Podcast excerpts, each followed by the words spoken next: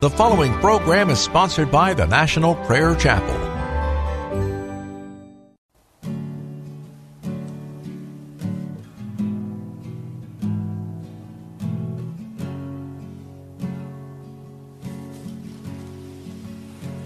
There is a judgment greater than anything you've ever known. It won't be long. Your life will pass by as a vapor, and you will stand before the judgment seat of God. And every secret deed and thought, every wrinkle, every spot will be in view. Before the one who knows all things, the Lord of Lords and King of Kings, you know the one you never knew. While you have breath, you have a choice to make in life.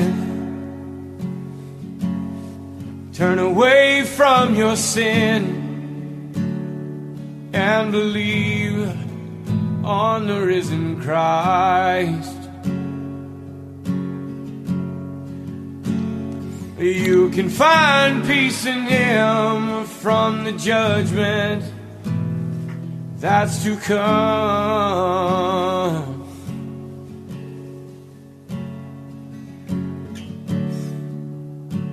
He is the shelter from the coming storm.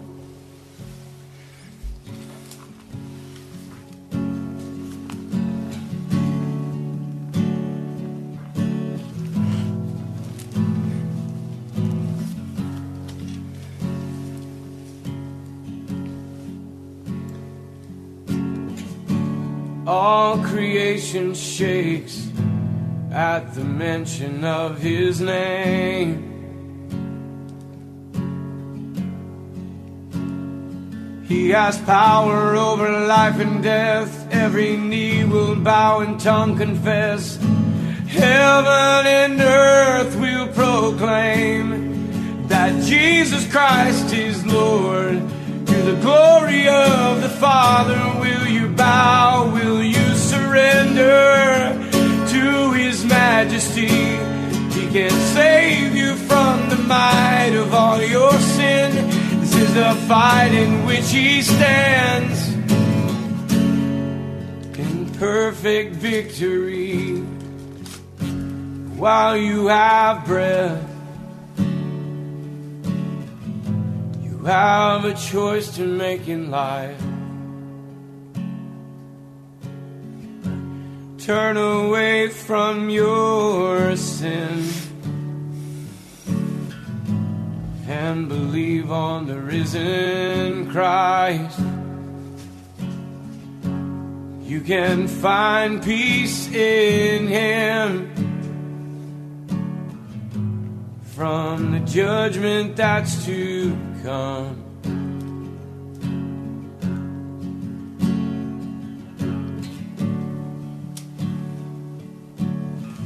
He is a shelter from the coming storm. While you have breath, you have a choice to make in life. Turn away from all your sin and believe on the risen Christ. You can find peace in Him from the judgment that's to come.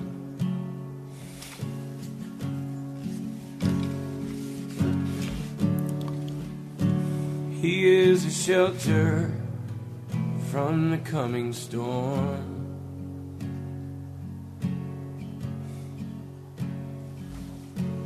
He's the only shelter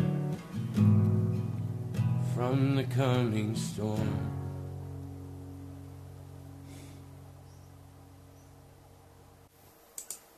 I watched the videos of Fort Myers, Florida, as the hurricane storm surge came sweeping in. And suddenly, Fort Myers, a town I have spent much time in, became an ocean. A storm more intense and more dangerous is now beginning to break over America. And we will not recognize our land after this storm has broken and the devastation and the loss of life. We're in trouble. And I've been going to the scriptures. I've been crying out to God for you and for me and for the church. I've been crying out to God for America.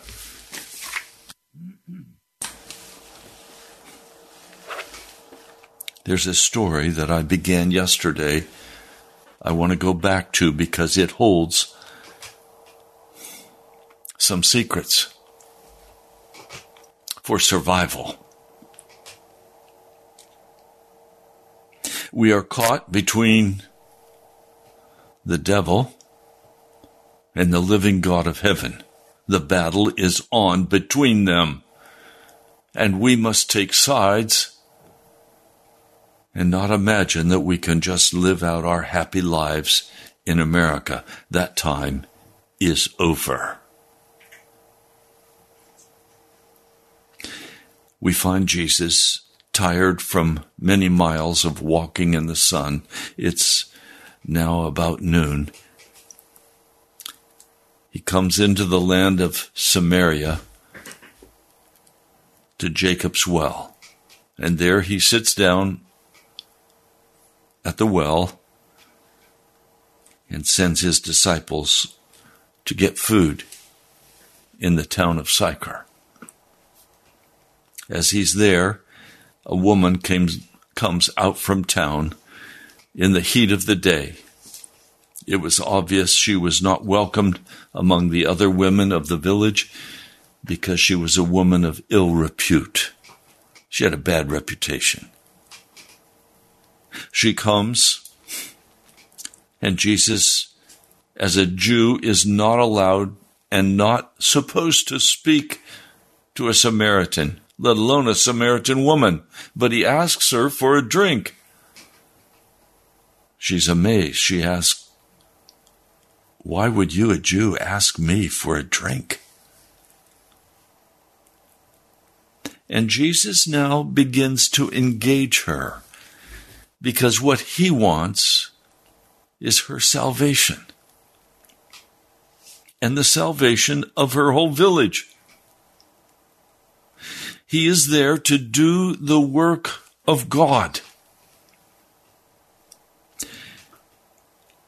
Jesus tells her that if she asks him, he will give her water that will well up in her belly and she will never have to drink water again.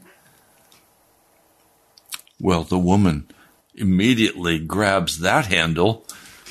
She doesn't want to come to this well and be embarrassed any longer. She's tired of the, of the embarrassment and the misery of walking out here to the well, some distance from the city, with a heavy water pot. Jesus says to her, You must go. Call your husband and come here. You want this water? There's a price. Go get your husband.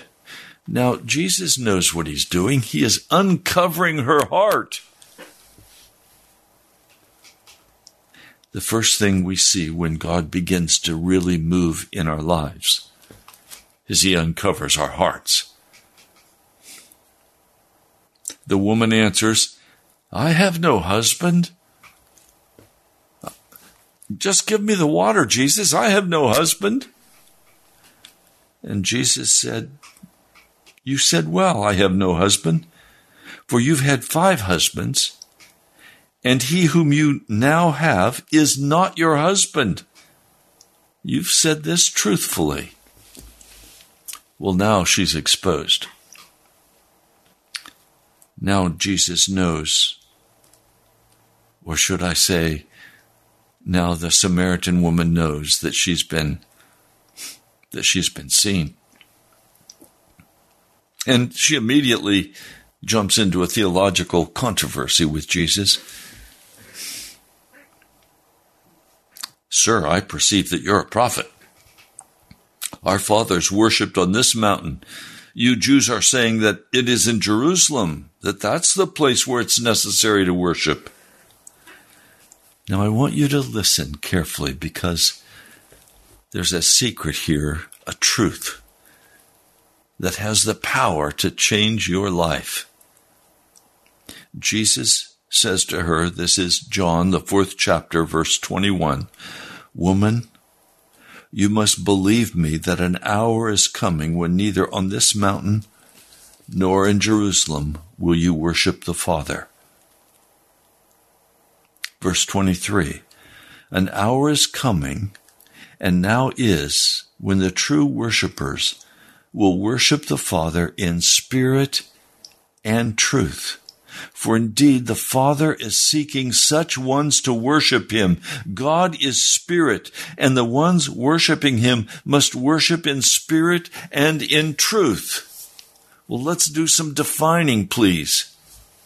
What is spirit? Well, man is made up of, of basically three parts. He is made up of his spirit. He's made up of his soul. And he has a body. Body, soul, and spirit.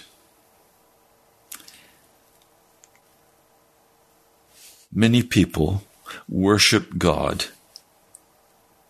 in their soul. The soul is our personality. It's just who we are in personality. Some people are introverts, some people are extroverts, some people are this way or that way. And so we go to church and there's a band playing or there's a, a praise and worship and everybody's getting excited and, and worshiping God.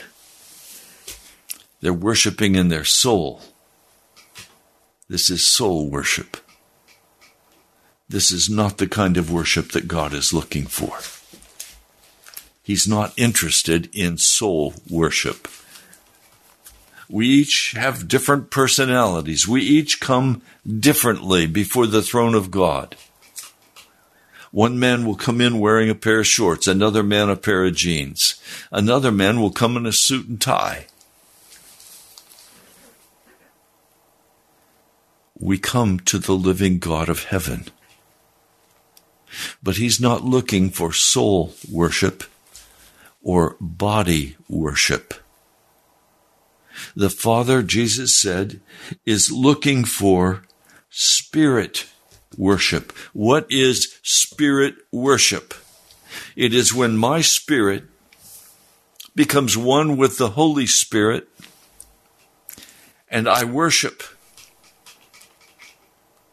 In other words, when the innermost part of my being I am pouring out before God, and there is a spirit connection. Now, the problem is there are many different kinds of spirits. There is the Kundalini spirit. It is a spirit of the body. It is a spirit of flesh. It is not a spirit of God, not the God of heaven. There is every spirit of darkness. I listened to a woman as she described her death, her murder. And she was pulled through, she said, a long tunnel. She came to the end of the tunnel and it was brilliant with light. It was beautiful. It was beyond anything she could ever possibly imagine. And there was such love flowing. and she saw Jesus. She walked toward him, but he was engaged, and so she turned and walked away. And she said, in her spirit, she heard, My daughter, why are you walking away from me? So she turned back, and Jesus was walking right beside her. And they communicated by thought, not by words. And she said that Jesus began to explain to her that there was only love in heaven, and that in heaven I'm, I'm hesitant to say this because I don't want to in any way lead you astray to believe that I believe what I'm reporting to you. This woman said, every person will have either immediate access to Jesus or they will be sent into a place called hell where they will be punished for their sins and then they will be brought back into the heavenly realm and into the total love of God that is unconditional for all of the human race. Well, as soon as she said this, I knew she was not speaking truth. She was in communion with a spirit. And then she came back to life.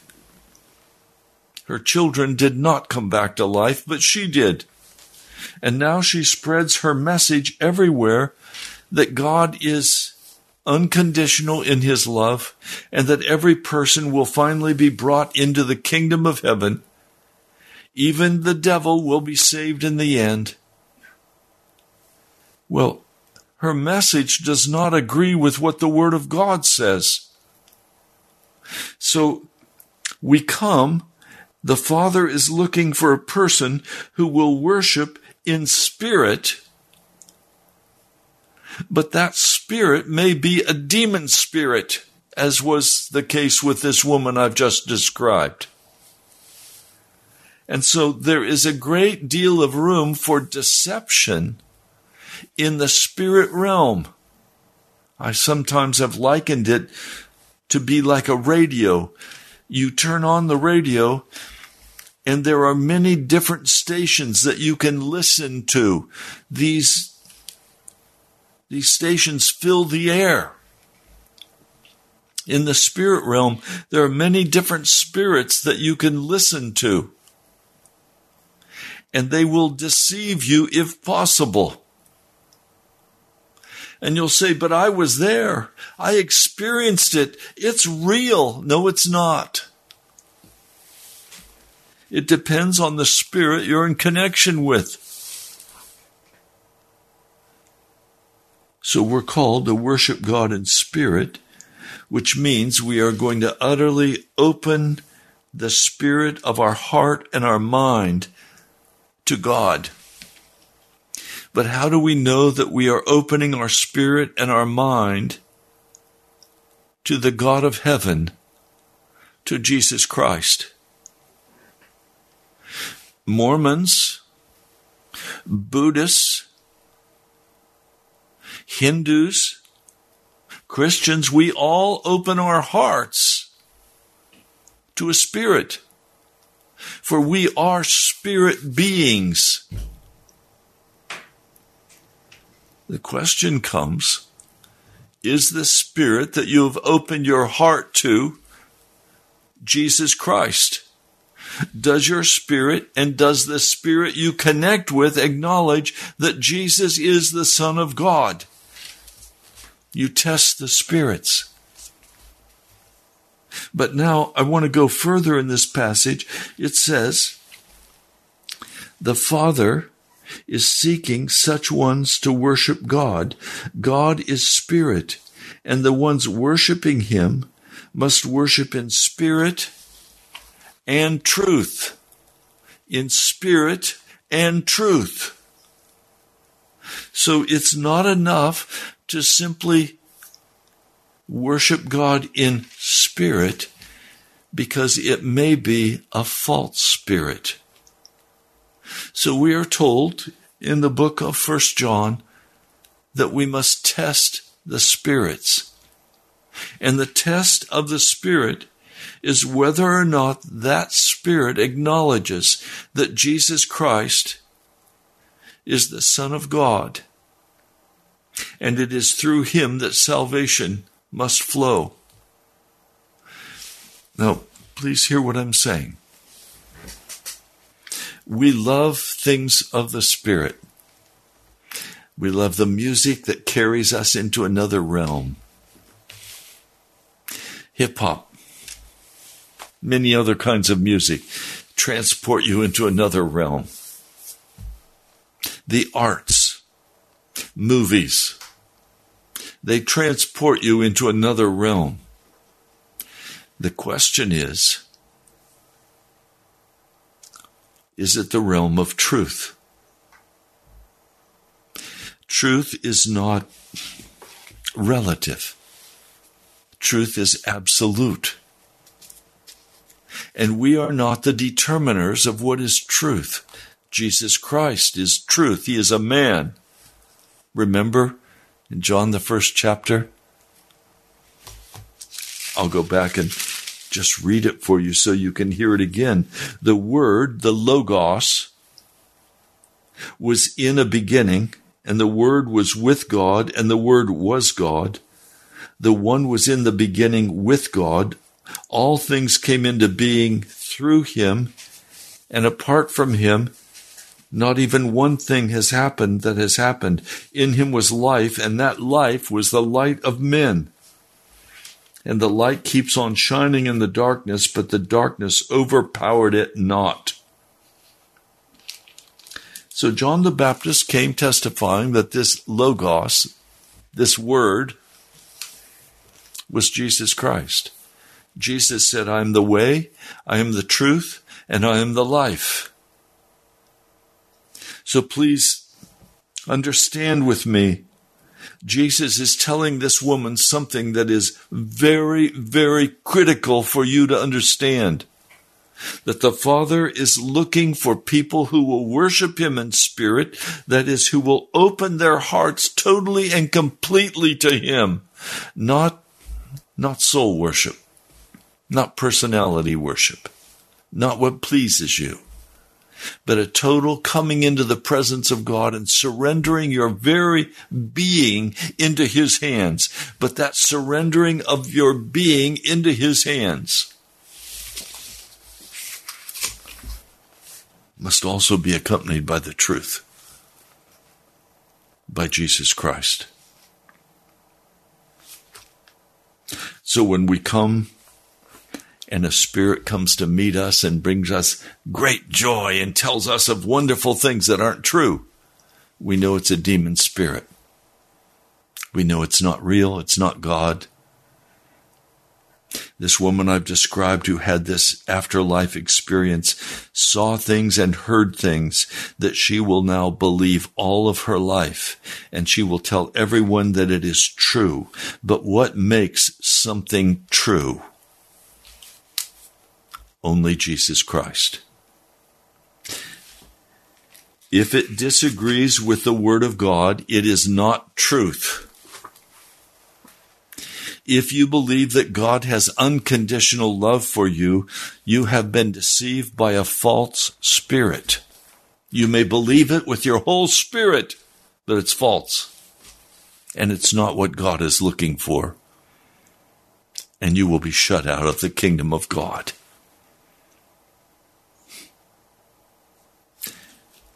The woman said to him, I know that Messiah is coming the one being called Christ. When that one may come, he will declare all things to us. And Jesus said to her, I, I am he, the one speaking to you. I am the Messiah.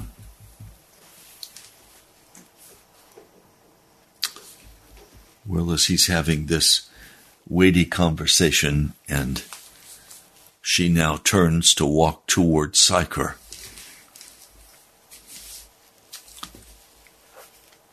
His disciples come back. They see them talking. From a distance, they see them conversing. But no one said anything. They didn't say, What was that all about?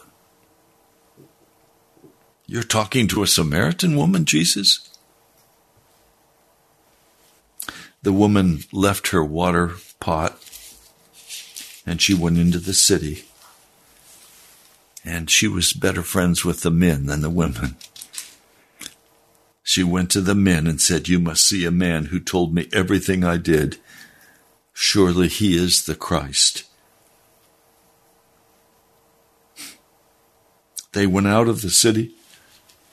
They came to Jesus. Now we have another vital truth that is unfolded that I want you to hear. The disciples are saying to Jesus, Jesus, you must eat. You must eat. But he said to them, I have food to eat which you do not understand. The disciples were saying to one another, No one brought him anything to eat, did they? Jesus said to them, My food is that I may do the will of the one having sent me, and may bring his work to its absolute, complete, finished job. Do not say it is yet four months. Do you not say it is yet four months and then harvest comes? Look around, I tell you. You must lift up your eyes and carefully look at the fields, for they are white for harvest already. And the one reaping receives a reward and gathers fruit for eternal life. But both the ones sowing and the ones reaping may rejoice together. For in this the word is true. One is sowing, another is reaping. I sent you to reap for what you have not labored Others have labored, but you have not entered into their labor. Now there's there's something in this that's so vital. I want to talk about it, please. Be patient with me. I'm I'm trying to dig at this. It's not easy. He's saying to them, My food is that I may do the will of the one having sent me, and may bring his work to its perfect end. Well, I immediately began to ask the question What is my work? What is your work? Jesus is saying that the work that we are called to is literally our food. He's saying that he is doing the work of God and that this is his food. Well, food is what gives us strength and energy. I was raised in a farm household and there was a lot of work to be done. So my life consisted of of hoeing beans, corn, picking tomatoes, canning, putting away food for winter, all the things that you do in a farm household. And then in the winter, it was schoolwork. Get your lessons done. It was taking care of the house. I had no sisters. I had two older brothers. And so it was up to us to vacuum the house, to clean it once a week. It was to do whatever my father needed to have done. And then outside of the work of the farm, there was then small times of freedom to enjoy life. My mother would take us to the library and we would select library books that we would bring home and we would read those library books. They were escape library books. They were Hardy Boy novels. They were westerns. My mother just thought it was important that we read. She didn't much care what we read. My father would remonstrate with her and with us and say, You need to be reading the Bible, not those lies. Novels are just lies. Well, Dad was right. My mother was wrong. But what I'm trying to say is, in the midst of all of the farm work, in the midst of all of the school lessons, and in the midst of living out my life and learning to be responsible in my behavior, I found time to go escape to the woods, to chase the deer, to track the rabbits. I love going to my neighbor's. He always had rabbit traps out, and I would sneak into the rabbit patch where he had the traps and open them and release the rabbit because he would kill them and cook them for his for his dogs. And I liked the rabbits, so I would go open the cages and let the caught rabbits out of the trap. Or I would be in the summertime swimming. It was an idyllic life for a, a young man to, to learn responsibility, to learn how to work, and then to have time to play. But as I look at this, it's so much like so many of you today in the way we have all been trained to live. First, to be responsible, to do our jobs, whether it be schoolwork or just having fun. To live a normal American life. To be industrious. To save our money. That's how I was raised. I wanted desperately a a glass flex recurved bow out of the Sears catalog. Daddy said, No, I won't buy that for you. If you want it, I'll give you space in the garden. You plant the lima beans. You hoe them. You take care of them. You water them. And then when they're ripe, you pick them. And I'll take you downtown in Sharpsville, Pennsylvania, where we lived and you can sell them door to door, and the money that you make, you can buy your bow and arrows and quiver, your arm guard, your finger guard. So that's what I did. That was good learning. I wouldn't have learned nearly as much if Daddy had just bought me the bow and given it to me. It would have been left out in the rain somewhere. But believe me, I took care of my bow and my arrows.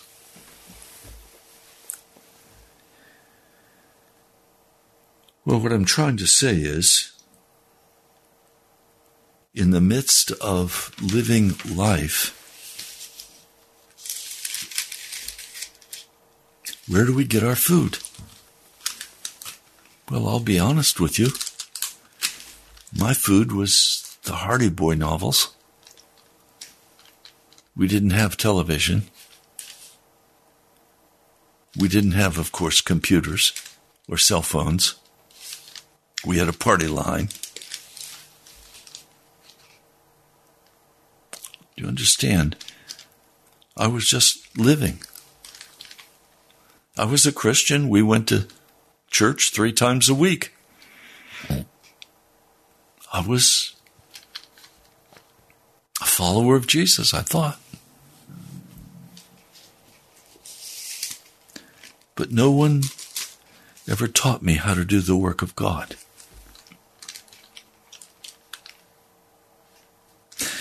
If I understand what Jesus is saying here, he's saying that what gives him life in his human form, what gave him life was to do the will of God, to do the work of God.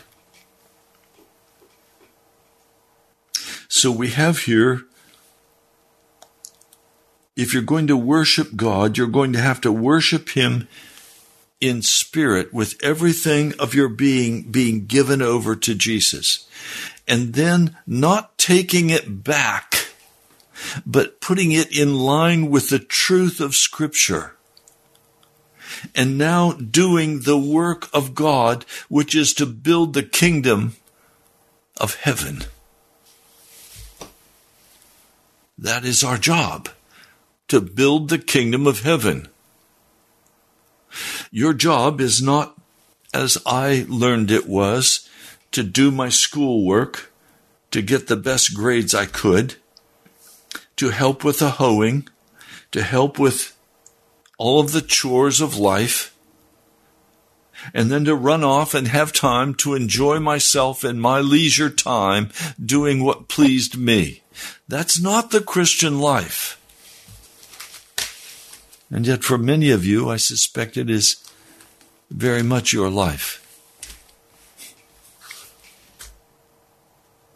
So I give my whole spirit in line with the truth of Scripture. I obey that Scripture. I obey by doing the work of God, not walking in arrogance or wickedness before God, not walking in the pleasure of my own heart and my own life, but seeking in every moment to be in line with Jesus in the truth. That's a pretty radical place to be, isn't it?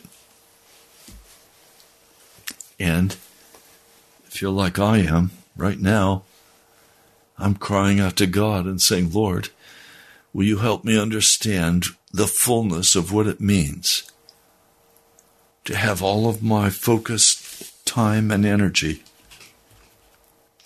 in everything I do, to be focused in spirit worship, in the truth, building the kingdom of God. Some of you are very busy building your own kingdom. Some of you are simply trying to survive, and it takes every ounce of energy you have just to survive. Some of you are living the good life. You have goals and objectives, and you're going after them. But to be a Christian means to lay all of that aside it means to lay your life aside. It means to open your heart fully and completely to the Spirit of God in utter, absolute surrender as directed by the Scriptures in truth. What's true? What's right? And then in that place, to do the work of God. So when you go to your job, you're there to do the work of God. You're not there to complain. You're not there to try to get a better deal. You're not there to try to somehow impress somebody. You're there to call people like the Samaritan woman with the word of the gospel it means you're going to be fully exposed as a follower of Jesus Christ. I'm saying, Lord, this is conceptually, I hear it. Practically, how do we live this out? Now, obviously, you know, we can't live this out except if the Holy Spirit dwells in us. This is this is coming out of spirit worship. This is flowing out of a heart utterly given over to God with nothing held in reserve, with no defensiveness, no judgments, no accusations, no bitterness of heart, no concern for me. It is the opening of my spirit entirely to the Spirit of God in Jesus Christ, in truth. And then to begin, step by step, doing what is necessary to build the kingdom of God.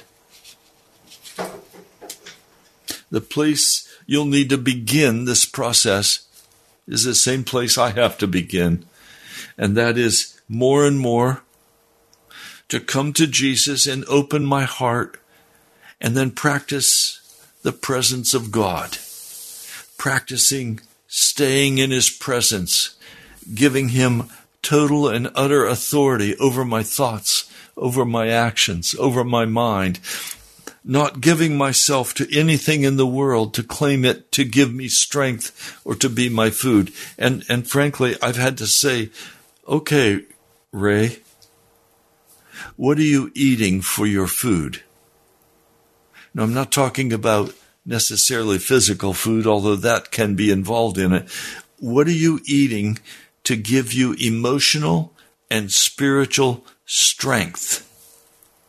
What are you giving that you would not be destroyed by the wickedness of this age? What are you doing that is corrosive to your spirit? All of that has to go. And it all has to be checked by truth, by Jesus.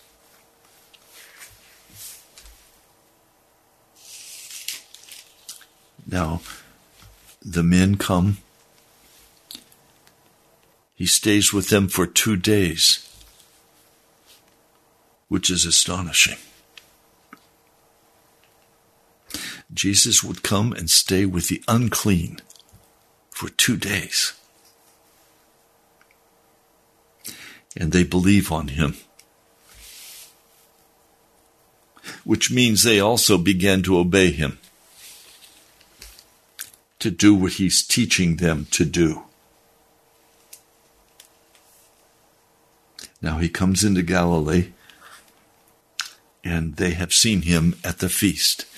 So now he is received in Galilee because of what he did at the feast in Jerusalem. And he goes again to Cana of Galilee. That's where he started with his first great sign, where he took the water of cleansing and out of that made wine, which was his blood for cleansing. Now, there's a royal official in, that has come from Capernaum. That's a long hike. This man heard that Jesus had returned. His son is dying. And so he comes to Jesus and he asks him to heal his son. And Jesus says to him, Unless you may see signs and wonders, you may, you may by no means believe in me. In other words, he's testing him. Do you just want what you want, or do you really believe that I am the Messiah and that I can heal your son?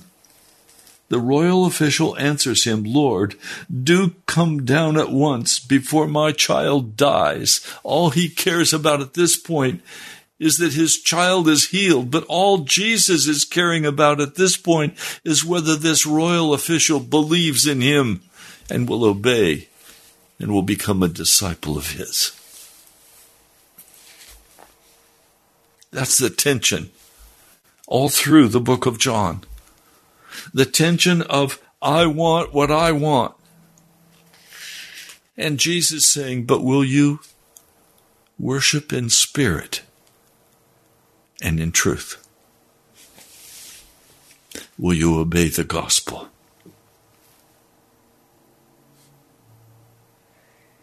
You know, I'll say it again as we close this broadcast today.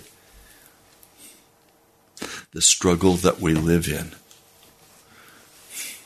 is that we are so accustomed to the culture of America, to the traditions of America, to the religious practices of America, that someone can come to church and shout and praise and give a wonderful testimony to God, go home and curse his wife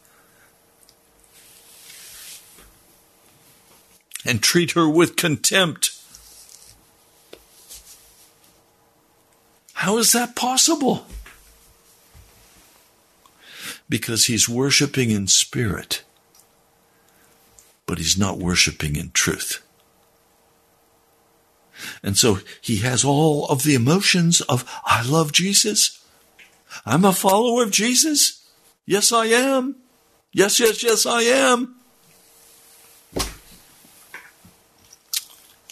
But his truth is intellectual. So he can curse his wife. Feel bad. Feel bad. It's all personality. Feel bad. No truth. We're going to have to change this. There's going to have to be a radical change in our hearts and our lives. And that change is going to have to be a transition from flesh worship, from soul worship, from personality worship to spirit worship framed in Jesus Christ, in truth. No pretense, no lying. When you go to the grocery store, you're the same as when you're sitting in the presence of God in your prayer room. When somebody cuts you off on the road, you're the same as you are in your prayer room. When you're working and somebody begins to lie about you and cut you down, you're the same as you are when you're in the prayer room. In other words, the Christian walks in the fullness of the Spirit and in truth, doing the work of God to build the kingdom of heaven. Not to build my kingdom, not to build my future, not to buy my car, not to buy my house, not to get my, my life the way I want it to be. Every ounce is given for the building up of the kingdom of God. So I know people who say, Oh, yes, I'm a Christian. And they cuss like a sailor. I know people who say, I'm a Christian. And would as soon lie as tell the truth.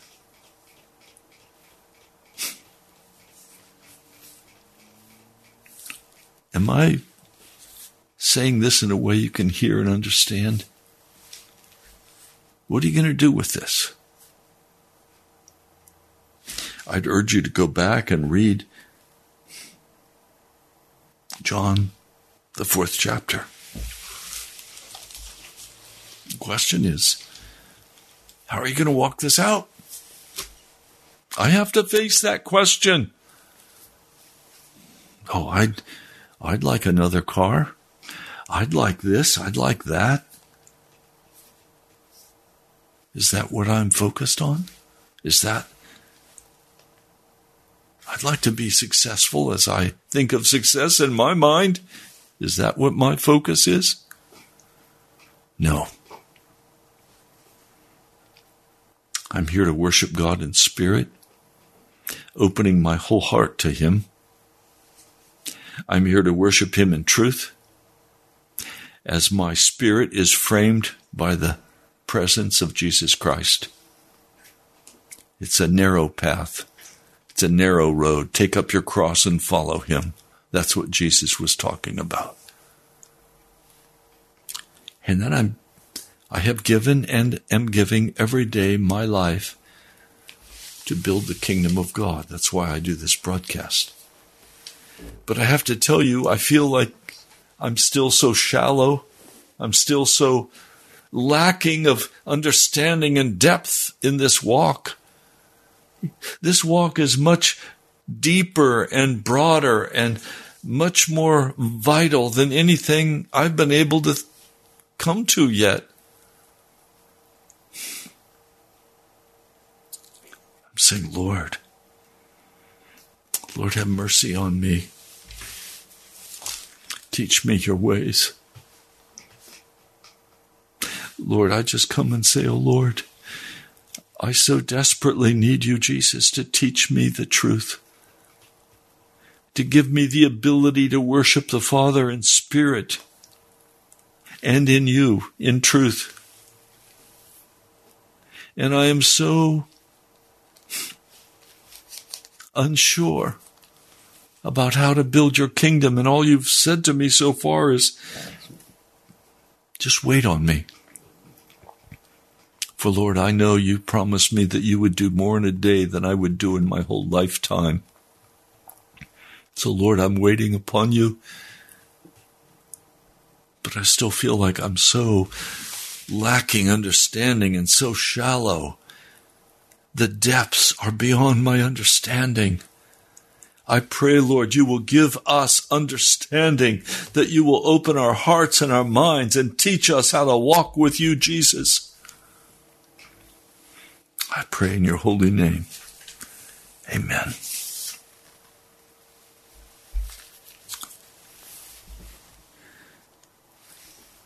Thank you for listening today. I pray it's helpful. You can write to me at National Prayer Chapel, Post Office Box 2346, Woodbridge, Virginia 22195. I pray that the Holy Spirit will move in your heart to give. I'm going to continue trying to understand. I'm going to continue searching after Jesus. Come and search after him with me. So write to me at National Prayer Chapel, Post Office Box 2346, Woodbridge, Virginia 22195. You can also go to our webpage, nationalprayerchapel.com. Nationalprayerchapel.com. You can find there where we meet. You're welcome to come to the fellowship of the National Prayer Chapel. We're a small fellowship, but we're serious about Jesus, and we're earnestly seeking Him in revival, the power of the Holy Spirit. so, I invite you to to look up nationalprayerchapel.com, to give online to come to a Thursday night, seven o'clock, or come to our worship at 10 o'clock on a Sunday. Don't be afraid, be bold. We're people serious about Jesus. If you're serious, you're welcome to come. Well, that's all the time we have for today. I'm going to continue tomorrow in my study in the fifth chapter of the book of John. John takes us into the deep. Join me. God bless you. I'll talk to you soon. One to him who is able to keep you from falling and to present you blameless before the presence of his glory with great joy. With great joy. Now unto him who is able to keep you from falling and to present you blameless before the presence of his glory joy.